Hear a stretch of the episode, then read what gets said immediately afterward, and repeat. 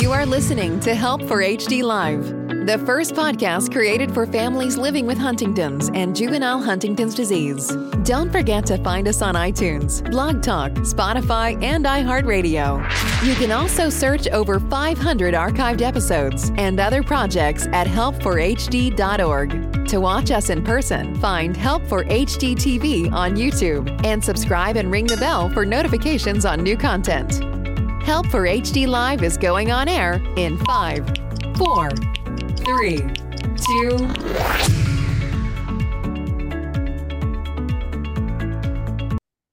Hello, everyone. Thanks so much for tuning in to Help for HD Live. This podcast is made possible because of a grant from Teva Pharmaceuticals, Neurocrine Biosciences, and the Griffin Foundation. I'm your host, Lauren Holder, and today is a very special day. Um, as most of you know, Help for HD Live is the first ever podcast for the HD community.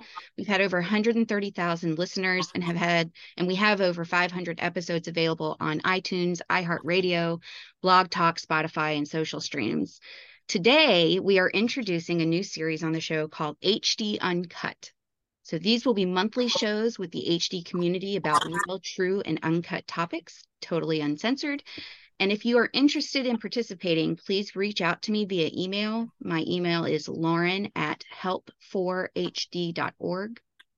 But it's only appropriate that we have this amazing guest on today for our first HD Uncut show because Chris Brown is never afraid of being himself and of speaking up when he needs to. He's fun loving, so full of energy, and a really amazing advocate for the HD community. So, Chris, thanks so much for joining me today for our first HD Uncut show.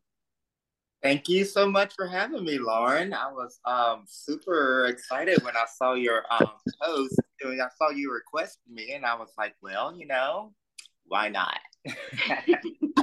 so let's start off with your HD story and just give people an idea of how HD affects you and your family. All right. Well, um, my mom had Huntington's disease. Um, she was a foster child, so she we were unaware of what was going on for um, um, for quite a while before we figured it all out. But um, I usually don't tell this part of the story, but like she, we, um, our religion, we didn't go to the hospital, we didn't go to the doctor. So it was, it was, it was what it was. But like we didn't go to the doctor, and so I will say that honestly, my um, mom started getting sick um, probably, Lauren, like eight, five, eight years before we even um realized. And yeah, yeah. Before, well, we knew, we knew, but we were just like adapting and um and like putting our head like in the sand and like just like coping and just not talking about it. Just like this is happening. We don't know what's happening but we'll just do what we have to do. And things just kind of like kept going and going and you know like it progresses and progresses and progresses. So it's you know it's not like a one thing happens and then we you know adapt to that and then that's you know like the way it is. No it's like one thing happens and another thing happens and something else happens and something else. It's just a never ending. Yeah you get uh, used to one new normal and then you have to yeah. do another new normal. It's never uh, yeah, yeah. never static. Right. Absolutely um, and so it wasn't until my mom had a um, brain aneurysm and like my dad was forced to like call 911 and like her she was helicoptered to the hospital and like surgery was done. And like then they were like well what's this stuff going on? And we were like oh well she's been this way for a while and this stuff's been going on and then like one thing led to another and then she ended up being diagnosed maybe like a few like a um, few months after that.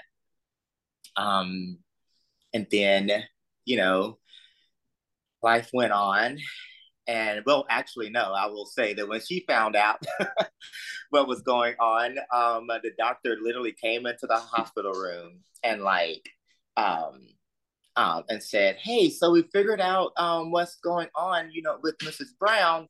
She has Huntington's disease." And then he starts saying what Huntington's disease is, and then he like looks at me and is like, "Are you her son?" And he was, I'm like, "Yeah." He was like, "Well, you're at fifty percent for having this too." And like this all happened in like you know a matter of like like we you know, like dad had called and said, Chris, they want us at the hospital. They found they didn't know what's going on. Can you be here this day or whatever? And I was like, okay, yeah. And so I got there, and so it's like we find out what it is, and like I found out too that like I was at risk for it all at the same time. And then, um, sure enough, my dad finally started getting in touch with my uh, my mom's other brothers and sisters that they had all been separated at um at when they went into the foster system and um and like come to find out all of them had it. Or um some, some had died. Some were in nursing homes or some were still at home having it. Um and it was like wow you know? Um and then mom eventually went into the nursing home when she was there for six years. And then she um eventually passed when she was 54. She went in a nursing home when she was um, 48. Yeah, and then she died when she was 54. She was there for six years in a nursing home. Yeah. Um, uh, of course, putting her in a nursing home was, we felt so horrible and so bad. And, um, but she actually, you know, showed some improvement and like, you know, some sense of, um, quality of life improvement by being in a nursing home. So it was a, um, you know, it was a just a thing that every Huntington's patient family has to go through and make that decision. But yeah, we did that, and then um, you know, she eventually succumbed to um, um, aspirate, aspirating, silent aspirating because she couldn't control her swallowing, you know, and getting pneumonia and lost all this weight. And she just um, passed away one night, middle of the night, the way we kind of prayed she would. And um, and um, she didn't go on a feeding tube. We had the option of like a month before she died, we had an option of putting her on a feeding tube, and um, we decided not to. And um, um, because there wasn't anything, time wasn't her friend anymore, you know? And it had been 14 years. Yeah. And we were like, you know, and eating was her thing. Cause like she loved to eat. Like she loved to eat. My dad and, was a foodie too. yeah. and so she um we were like, it's robbed her of everything, like everything. Like now we're going to put her on a feeding tube just to like see her, you know, still decline. It's not like, oh, we're going to put her on a feeding tube. She's going to get better. Right. No, she was only going to add time. And time wasn't her friend. I've always said that it's like it just wasn't her friend. And um and I always make sure I say that that's a um, decision for every family. You know, you never want to make somebody feel like adding, I mean, putting their family on, wanting more time with their family member is a bad thing. Um, I wish to God I still had more time with her, you know, but um, for us, it was just my dad was like, we have to make this decision. Me and my sister and him was like, we have to make, y'all have two days to think about this. And we're making the decision and we're never going to question it again. We're never going to talk about it again. It's never, ever coming up for discussion again after we make it. And my sister said yes, me and dad said it no, and we haven't talked about it since. so, how old were you when when you guys like when you found out that um you were at risk for it? Um, I was let's see, I was in college. I'm gonna say I was 20, maybe 21. 2021. How, how did that make you feel being in college 2021 and finding out that you're at risk for this disease?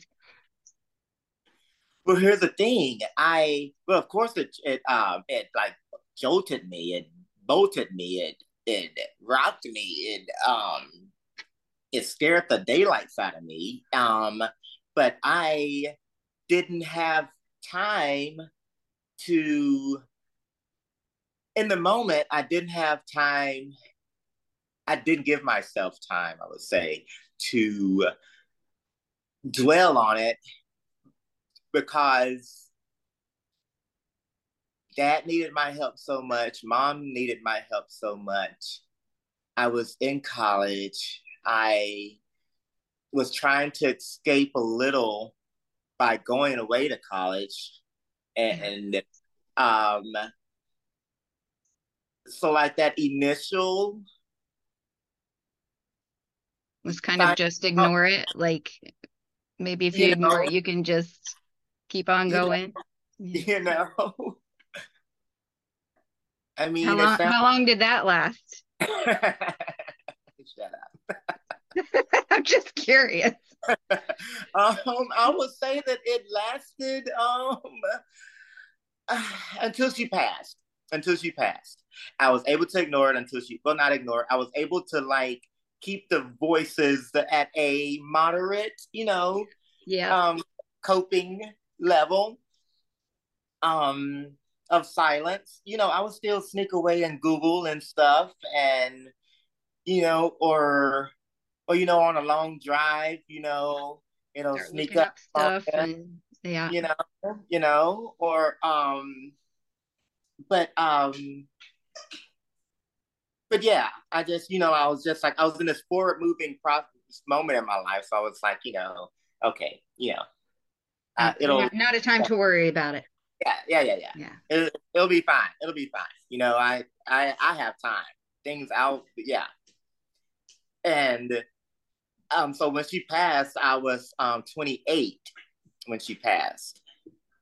Um, so then when after she passed, I was like, I literally I remember thinking like, okay, now that mom is gone, and you know, like I was going through that whole grieving process, I was like, um, I was like, okay, I can start to think about me.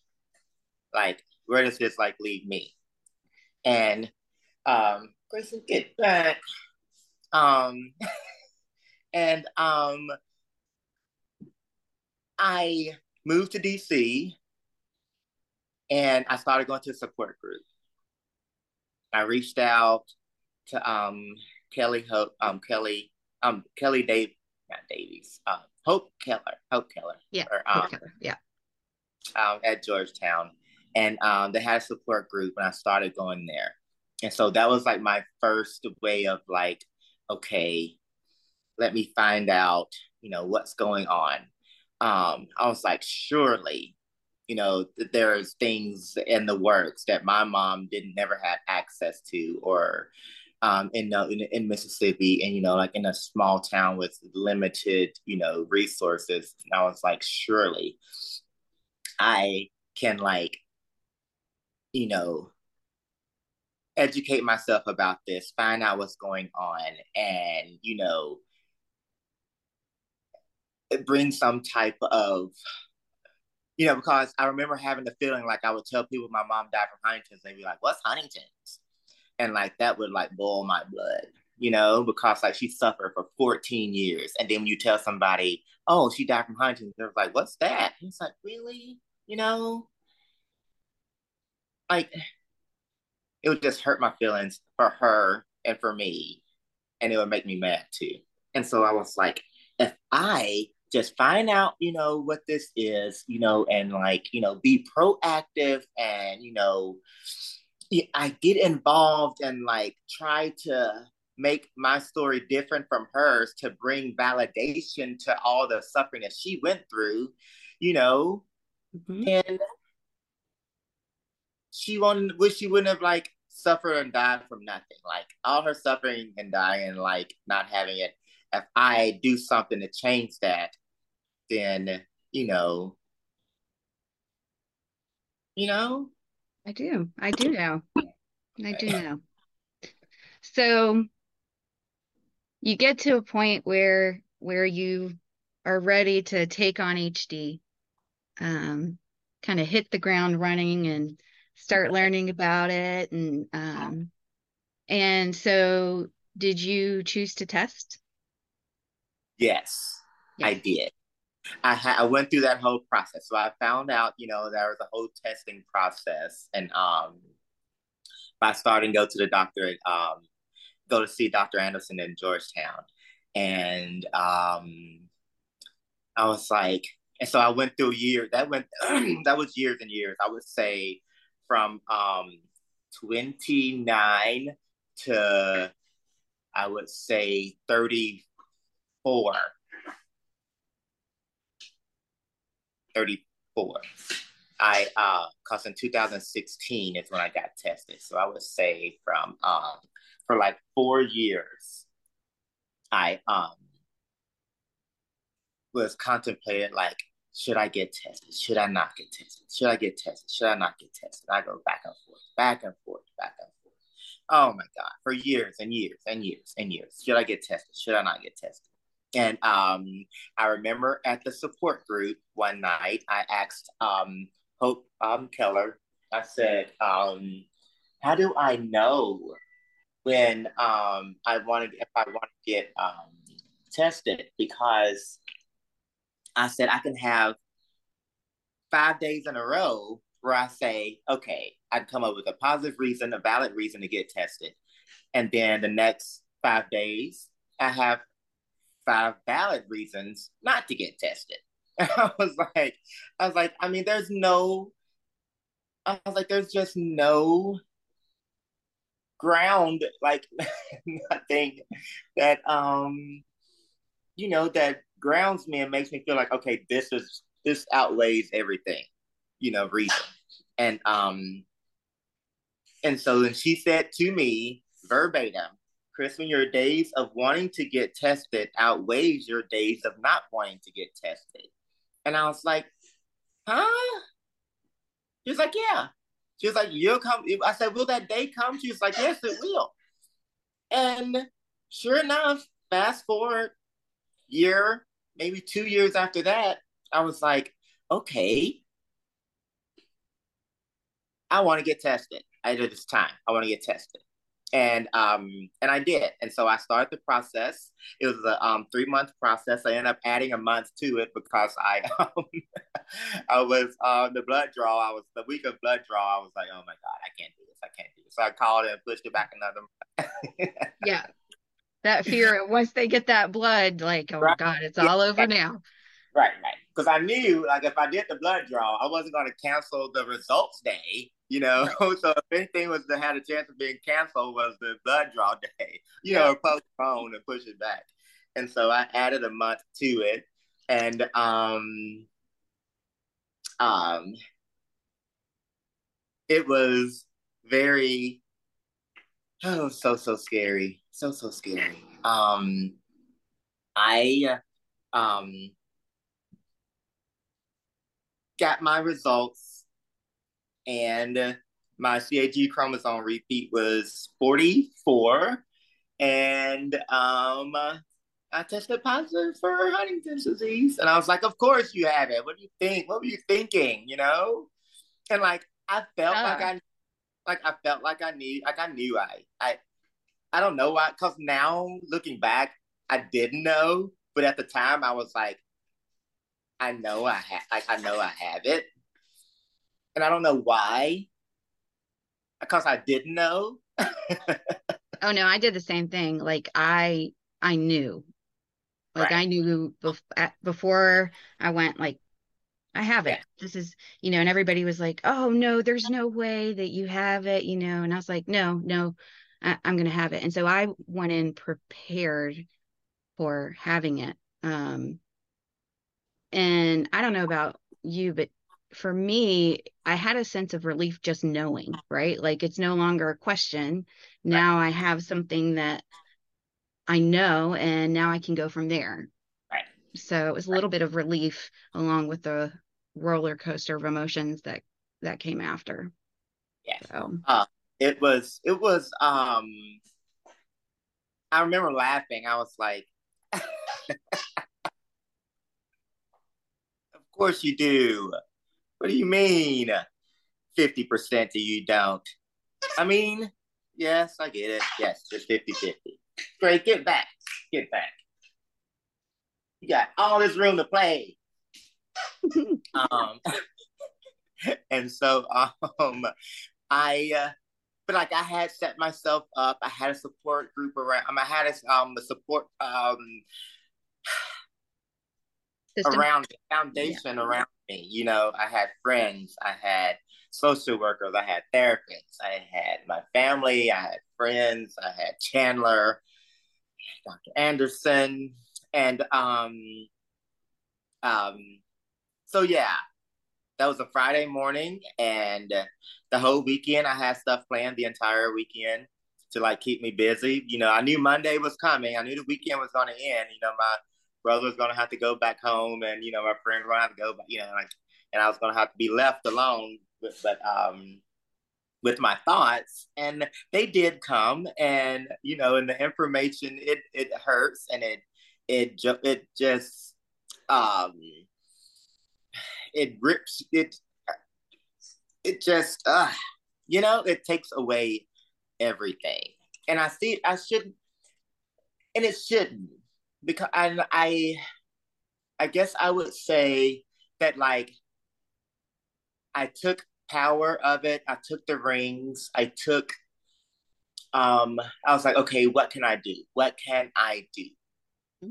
and so i was like okay i gotta be i just gotta I gotta do something to make my story again different from my mom's, and so I um I just dove in, girl, with um doing walks and fundraising and um conferences and just just doing every single thing I could to try to like make my um, story different from my mom's, you know, and um, and to like bring awareness, and I did that. But like doing that, um, um, Lauren is a slippery slope, and I will say that because it's a two-edged sword. Getting involved in that way brings a lot of um like pain also. It's not it's not like people say, "Oh, you're so great. You're doing this. You're doing this. You're, you know, you're great and you're great and you're great." And like I would do it again. I would the same way. But looking back and like now that I'm like at the age now where I, I see signs and like I know that it's starting and get back, Grayson, you get back, go back. Now that I'm seeing um signs and you know and having to start a little medication here for this and a little medication here for that you know and um um or noticing people say oh you know um you know people being not just being funny but like they'll say oh chris why you do that? So why you do that and i'm just like shit. Shit you know? Shit. Um is, and, is the perfect response yeah you know, you know, like you you you write stuff off for years. You know, oh, I've wrote off so many things, girl. You know, oh, I'm crazy. Oh, I'm quirky. Oh, I'm this. Oh, I'm that. You know, I'm this and that. And um, um, no, but like it's a two edged sword with having being so involved because you know so much and you yes. make yourself so vulnerable and you put yourself out there and you you are seeing everything you know with them under a microscope and you're opening yourself up for so much letdown and um you know with trials and things of that nature. But um the things i've gained i feel like are just as valuable as the um more valuable than the things that have hurt me. But it doesn't negate that knowing so much and being so involved doesn't have a price. You know, just like somebody else who would say, you know, they find out, then they stay in their little, you know, bubble and they take care of their family and they just, you know, head in the sand type people. And so I, I, I never judge people who say, um, no, I don't want to, that's not the road for me. You know, I'm just want to live my life, my family, and enjoy what I have. And, you know, I get it. I get it. I do. But um, yeah, but I am glad. But I will be a voice for you, is what I said. And so I um, and that's why I don't regret it because that's a lot of people who don't even have don't have the option, or they're you know they're scared, or they have their reasons, and they're valid reasons, and um, and they should be those reasons should be respected. And so I just feel like, well, I'm, I'm, i love talking anyway. I got a big mouth anyway, so I'm gonna put it to use. Well, and you're and, great at doing it. Um, I mean, you're you're great. It's somebody once told me that um, what we do with advocacy and being willing to speak up about our story and stuff is very um, unique because we're taking on something that's extremely draining um, and painful, and and most people can't do that. But for us, it's it's more of a calling, um, you know, to help not only others but ourselves in a way by being so open and and and raw. And um but it's a unique thing that most people cannot do. So um the fact that you do it is amazing despite the pain because i do know the pain. Um and you know you, you're talking about um realizing symptoms and stuff and that is something that i you know i don't talk much about right now but i um i have recently been diagnosed with a neurocognitive disorder related to hd and um that's hard. It's hard to hear that right? Like to know that the things that you've been seeing are actually true right the deficits are actually there um uh, uh, um, not to cut you off, Lauren, but um, yeah, like I, I mean, I'll just, I'll just say it. I'll just say it. I, um, I'm starting to suffer from apathy. I, I'm starting to, I have not, not starting. I'm starting to, I'm, I'm like starting to get help for it, but it's right. been starting. Like I, I'm just like, and I don't want to talk about it because people won't. People be like, apathy, Chris you're all over the place all the time, doing this and doing that, doing this, doing that, and you're like, and I'm like, but, but I'm forcing myself to. right. right. Right. And I was like, but what you don't see is that with me in the morning when I wake up and I just yeah. don't want to get out of the bed. Yes. Yes. Like I do not want, and it's hard. And then I don't until I have to do something, you know? And um, do you um, find do you find that um, when you do finally get up and you're doing things like you get tired easier for having yeah. to put forth that effort because that's one of my problems is just this absolute fatigue from having to pretend to be normal um, and you know my brain is working harder to be normal to remain normal and do the things i need to do and then i'm just so exhausted Yes. Yeah. And I'm sitting there with my friends. I'm just like, man, I wish I was at home. Yeah. Yeah. Having fun. I can even be having fun. Yeah. And I'm thinking, man, I would love to be at home. Man, I want to be at home. And I think the like, great thing though. To go home. Right. But the great thing is you're so aware of yourself that you know, okay, well, this is what I'm experiencing. So I need to find something to help me, right? Like that's what's so good about where we are um, in our disease is that we are we are aware of what's going on. Right. Yes. Um, yes.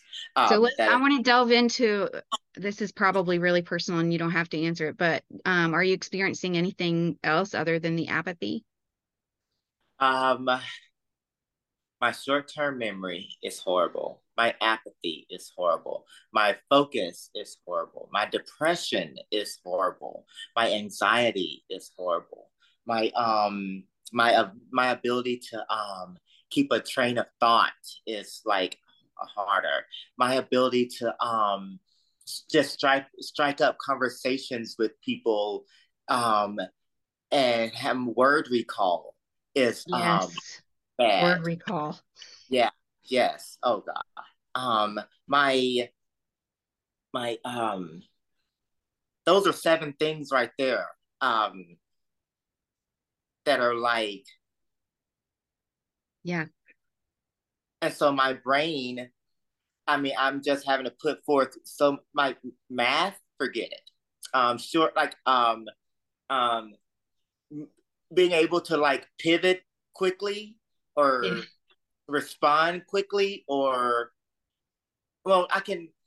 It, it, yes and no. Like I'm still, I'm I'm okay. You know, like I can, you know, if I'm driving, I can immediately make a decision. You know, um, but like I I see it happening in, in ways that um, affect me at work or in social life or um, yeah um, or in my um, personal life with responsibilities.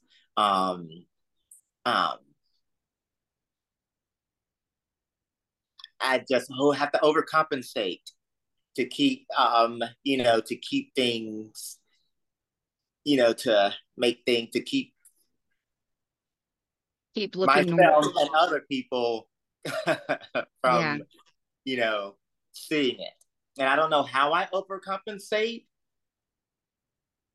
So my dad used to um i mean he was he was symptomatic but he used to be able like i would tell him what because he'd ask me he's like do you see what i'm doing? And i would be like yeah you know you you're you have this symptom here. Well then he'd focus on the one symptom that now he knew that he was aware and it would get better.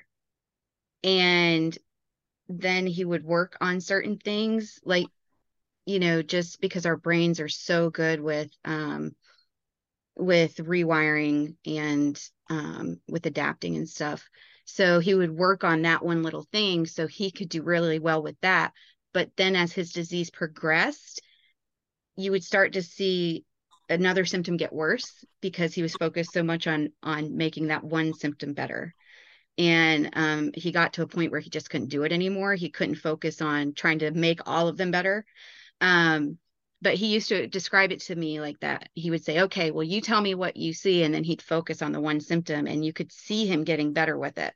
And then just as he progressed he just couldn't control the other ones that were he was putting back here you know? So but it was really interesting um, to watch because now i can see what he's talking about um, and how hard it was for him to to do that um, yeah. because he had to really focus and put energy towards that.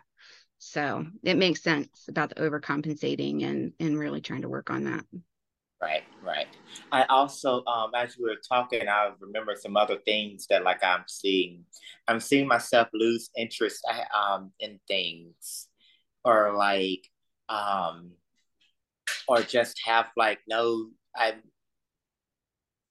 I, I'm, I feel like I'm not interested in things anymore. In a way, like it doesn't bring you as much pleasure to think about the things that you used to, like the stuff that you used to do. No, I just don't have. I don't have desire to like do do things like hobbies or gotcha or or like continuous day to day things that would, you know, keep me um busy. Right. Like I just I don't know. It's so weird to say out loud. I'm like, um, it's not weird though. I totally get what you're saying. I'm just letting I'm letting you talk because I, you know, I I I, I um, experience things too, but I want to hear, you know, what you are experiencing because I think that especially um, one of the problems that I think we have in the community is is we haven't heard from those in this pre-symptomatic slash prodromal state um, of what's going on and being so aware of ourselves of what's going on.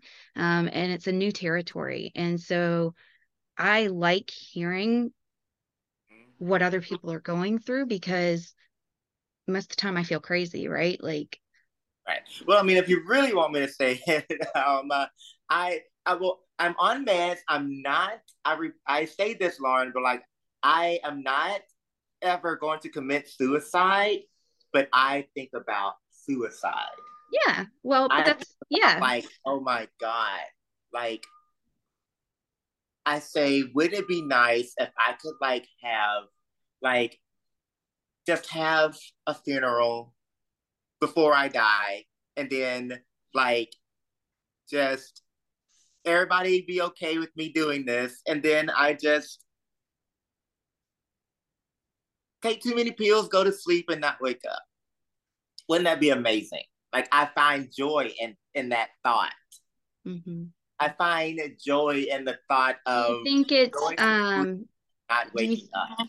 Do you think that um that's because you have control over how you die versus letting HD do the work, or do you think it's just that passive thought that that goes through? Because look i've had them too. I've had those passive thoughts and um, it sucks right? Because because then you for me at least i sit there and i go oh god well now i feel guilty for having a thought because i'm not supposed to have any of these and it becomes this snowball to my depression where then i'm i am beating myself up for something that's actually pretty common you know where people have passive suicidal thoughts with hd so um, so I'm curious, you feel like it's just a, it's because you can con- then control um, the way you go, or um, is it more just the passive type thing?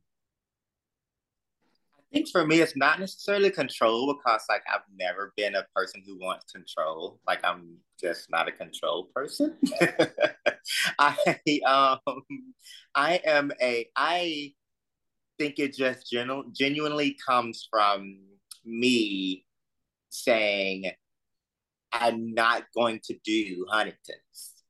Right. Okay. Okay, yeah. as in like not as in like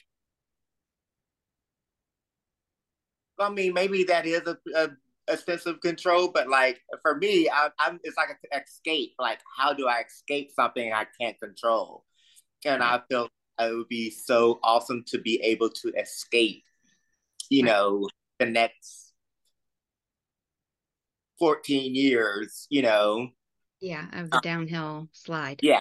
Yeah. Yeah. Cause like after all I've, I feel like after all I've done to not let this happen, after all the clinical trials and after, you know, all the stuff that I've done for these past six years, Lauren. And I'm like tired and I'm just like, okay, I've done all that, you know, and there's still nothing. And like, so whenever I'm at like 42, I just want to be like, you know, okay, I'm at 42. By then, I'm having, you know, because like I'm by myself. I don't have anybody. It's just me and my great great. Grayson has a godparents who already said they'll take him for me. um, and um, um, I will Best dog ever. I will um just you know just not do it and I will I won't have to hurt all the people that or like for me I well I have these panicky moments where I'm like oh my god like I have nobody like mm-hmm. I am alone I mean, I'm not, but like I am when it comes to um when it comes to keeping it real. Like, who's gonna pay my bills when I can't pay my bills? Who's right. gonna like who's gonna come and take care of my house? Because you know it's a very slow process. It's not like I'm gonna wake up tomorrow and everything's gonna fall out of the ceiling. Right. It's going. Oh, I'm gonna start losing my job. I'm gonna start like having trouble at work. I'm going to start having trouble taking um, taking care of my responsibilities. I'm going to start having trouble uh, driving. I'm going to start having trouble doing everything that I do for myself. And I don't have anybody who can literally you know, say, okay, Chris, just stay at home and I'll and like I'll and I'll take care of the bills. I'll take care of you. And during all that, you know, excruciating time of slowly losing, you know, my ability to do things. So I have people who are going to be there when, like, okay, I've lost my job, I've lost my apartment, I've Grayson isn't getting fed, and they're going to step in. You know, you know, I have it. I have those people, but I don't have anybody who's to, you know, talk to my boss or or talk to my, you know, I don't have anybody who's to be there in the thick of it uh, during the small you know you know what yeah, i'm saying i know what you're saying do you the... think let me ask you a question related to that uh-huh. so obviously that's a huge problem right like knowing that that you don't have a, a, significant other who's going to come in and, and take on those responsibilities. Do you think it's the responsibility of the organizations, the nonprofit organizations that we have, um, the disease groups, to um, to help with that, like being able to to come in and explain things to your boss, or um, being able to provide resources that you may not be able to um, find yourself you know being that that you are alone. Like do you do you feel that there's a, a lack there um, that could be worked on? Lauren girl you're opening up a look it's uncut. Lauren, girl, you are being what i call messy and i love it yeah it's what i do girl that would be amazing.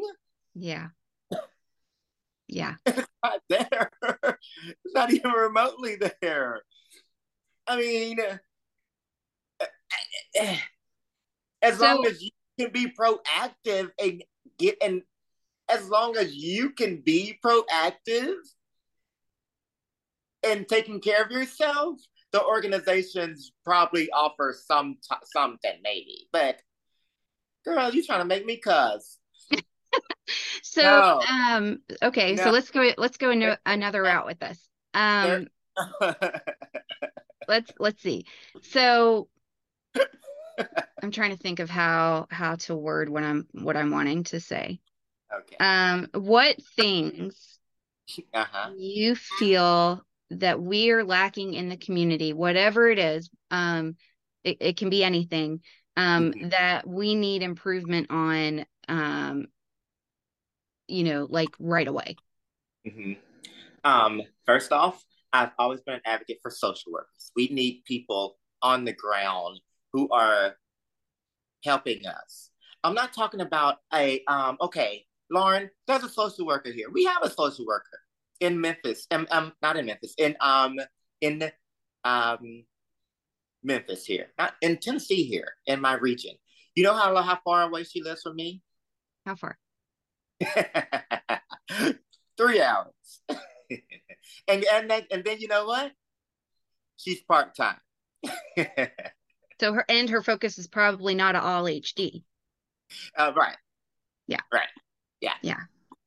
Yeah. Now, that's a huge problem. Thankfully, thankfully, I have insurance. Thankfully, I'm going to see a doctor that's local here, and thankfully, they have um social worker. They have a social worker there, and who um who is not funded by HD or anything. It's just something that's at their at this clinic, and they see patients that have issues, um, you know, genetic issues or whatever. And so I can go in on clinic day and see a speechologist and a um um um the, these different um specialties people who uh, and so you but you asked specifically could hds hd community the things we need now like what you think we right need now. right now that uh, needs to be social worked workers, on. social workers who are out there offering resources or getting therapy for people getting um you know like mental mental um health um uh, access for There's people. A huge, or, huge gap for mental health. Educating therapists Yes. About HD so that they can take on HD patients. Yes. Who are pre who are dealing with the um you know the the, the mental the mental health. yeah. depression and uh, uh, yeah. I'm with you that's that is probably my top one right there is mental health. Yeah. And oh. and having something change there. Right. Yes yes. Um um educated therapists social workers um um those are so big. Those two right there are big. I could go on for days talking about those two. I can't even get to a third one. But for me, it's just like mental health. And I had the same issue when I was being in um, doing clinical trials for people. And um, they would say, oh, we don't offer, um, you know, like, oh, um, we can't afford to have um, um, a patient advocate. I'm like, if you can't afford to have a patient advocate, you can't afford to have a to um to put on a clinical trial because you don't have anyone who is looking out for the well-being of the patient. We're left to your we're left at your mercy, and you give zero freaks about me. You want this drug to work, so you can make all this money. And fine, okay, great, but right. We need somebody who is looking out for us when it comes to clinical trials. On top of speeding it up because uh, like as we said, we so we were both on the FDA listening session together and um I mean it's a huge problem this urgency this feeling of we are running out of time. Every time you know there's a setback it is literally restarting a clock for us. And so not only speeding things up, but also, like you said, having somebody that is a patient advocate that is concerned for our well-being, oh, not just looking at the end points.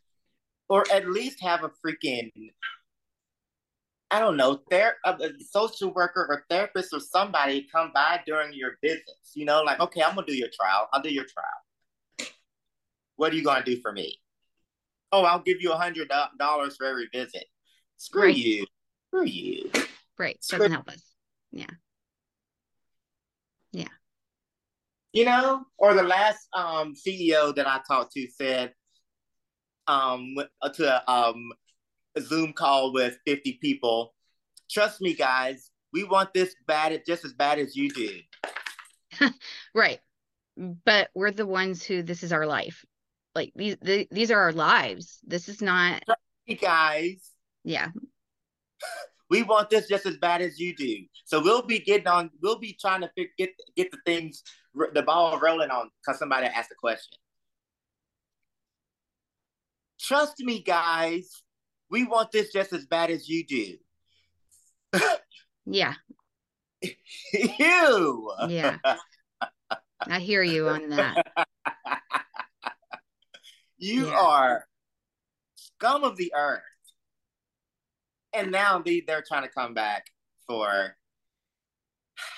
I hear they are. If they do, I will be at their office. I have the address in Rochester, New York. I will be there. Lauren, girl, I'm gonna be on the news. I don't know what news channel is in Rochester, New York. I will be on the news.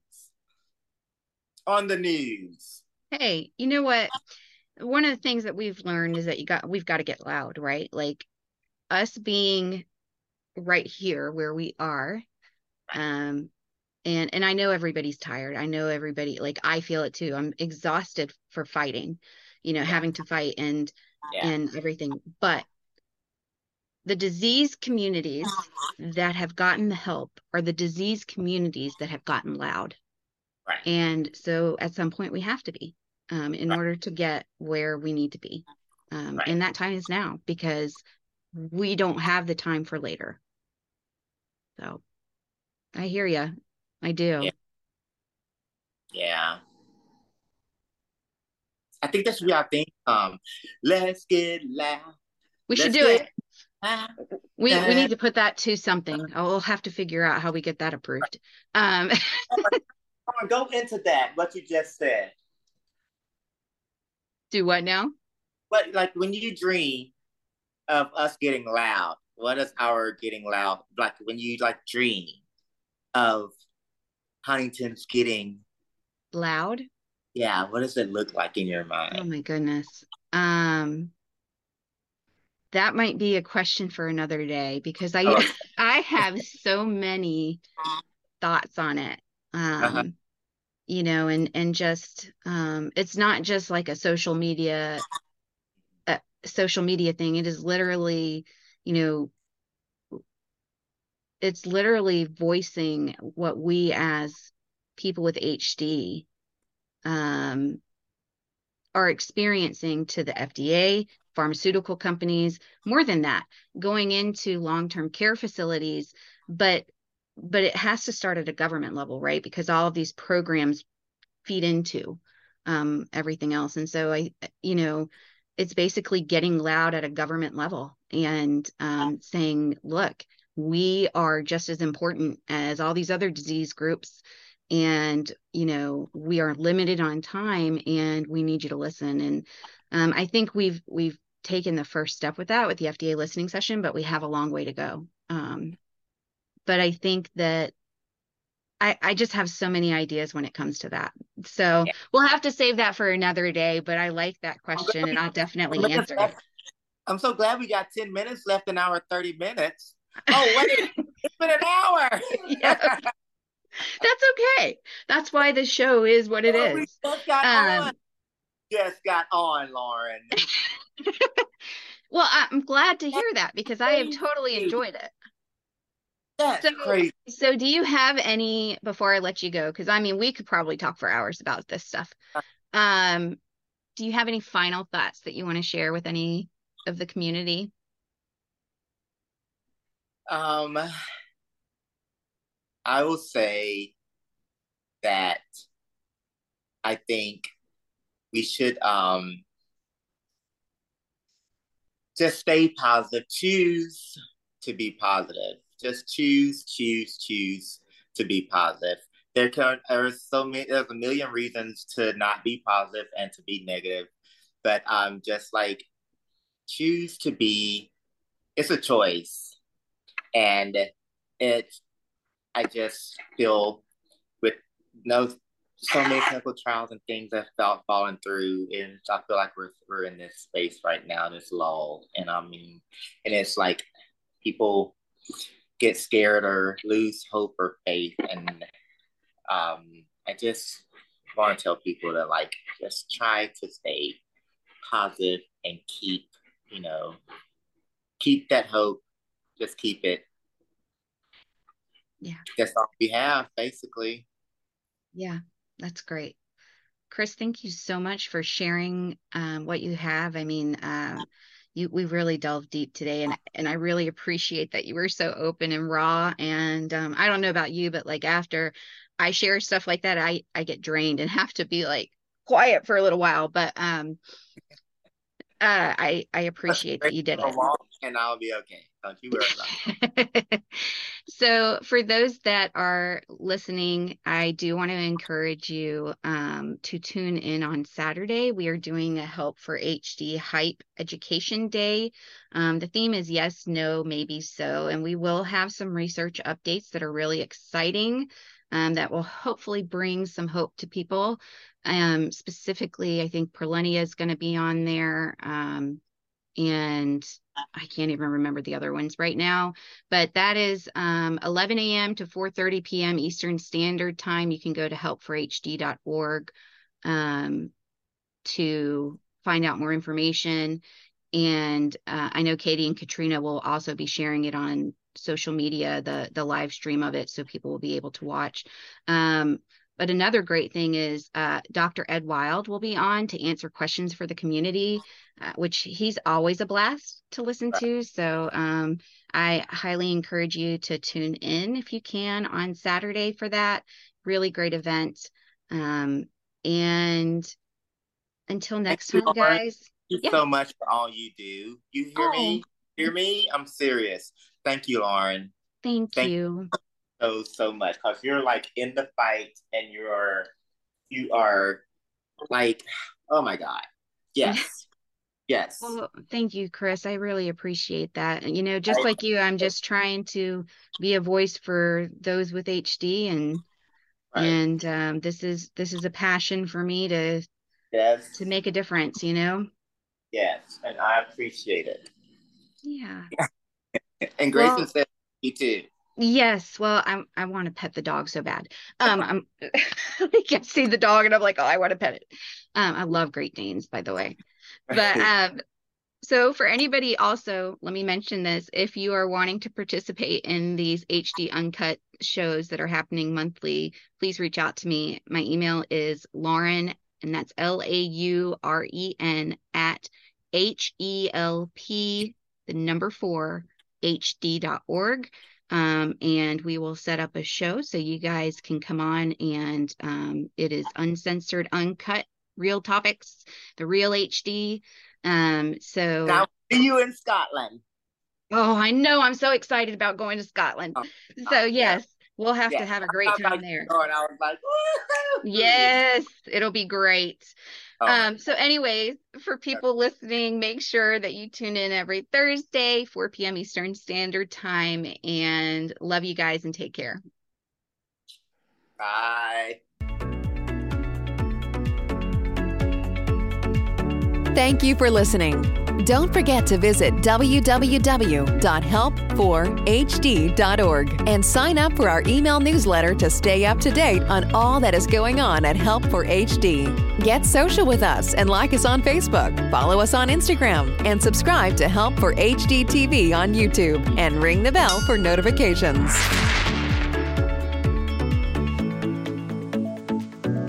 With Lucky Land slots, you can get lucky just about anywhere. Dearly beloved, we are gathered here today to. Has anyone seen the bride and groom? Sorry, sorry, we're here. We were getting lucky in the limo and we lost track of time. No, Lucky Land Casino, with cash prizes that add up quicker than a guest registry. In that case, I pronounce you lucky. Play for free at LuckyLandSlots.com. Daily bonuses are waiting. No purchase necessary. Void where prohibited by law. 18 plus. Terms and conditions apply. See website for details.